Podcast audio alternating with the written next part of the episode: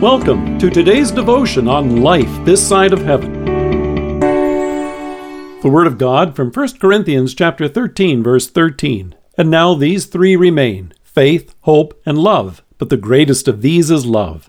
There's a new word game out there that's exploded in popularity. If you enjoy playing Scrabble, then you'll like this. It's called Wordle.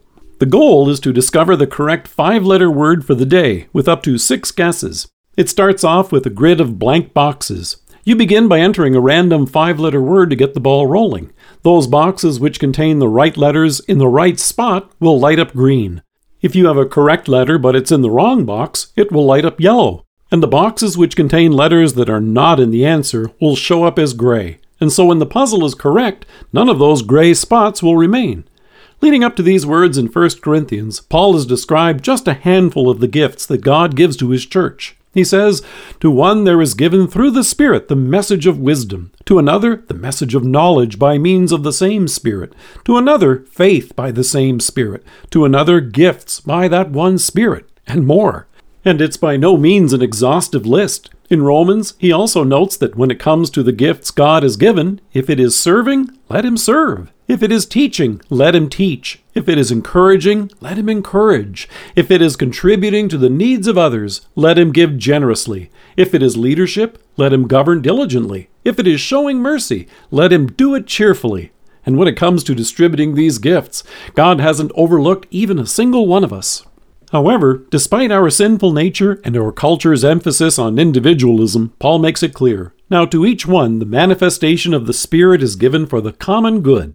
He said this because often we fall into the habit of comparing our gifts and considering some of them to be of lesser value and others of more importance. We may even boast of them as talents we've cultivated on our own instead of having gifts that we've been given by our gracious God. Nevertheless, as Paul points out, the time will come when none of them will remain. They'll be like those letters that are highlighted in gray in the game Wordle. The time will come when they will pass away. However, there are three gifts from God that will remain faith, hope, and love.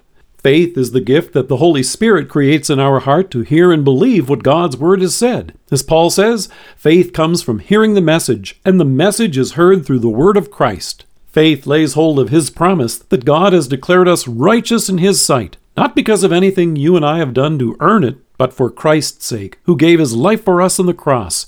In Him, you and I have full forgiveness of each and every one of our sins. Hope is the gift the Holy Spirit has given to us by which we look forward to all that He has promised, which includes the resurrection of the body and everlasting life with Him. It stands in the face of trials, challenges, and hardships. It enables us to say with the Apostle Paul in Romans Neither height nor depth nor anything else in all creation will be able to separate us from the love of God that is in Christ Jesus our Lord. And he ties them together in Colossians, saying, Continue in your faith, established and firm, not moved from the hope held out in the gospel. But the reason Paul says that the greatest of these is love is because one day even faith and hope will take a back seat to it. In Wordle, the yellow letters are correct, but they shift position as the final answer is revealed. Hope will be realized as he calls us forth from the grave on the last day, and faith will no longer be necessary as we stand before him and see him face to face. What remains is God's redeeming love, which you and I celebrate even now and into eternity. When asked about the success of Wordle, Anindya Ghose, professor of business at New York University, told Marketplace It's simple, it's free, it's easy to find, and it's shareable. That's also true of what Paul has told us of God's eternal love. It's free, it's found in His Son, and you and I get to share it. Let us pray.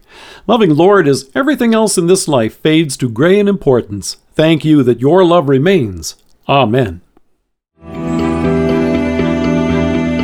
Thank you for joining us. If you are listening to us by podcast or on Alexa, we invite you to browse the resources that are available on our site at lifethissideofheaven.org. God bless you and have a great day.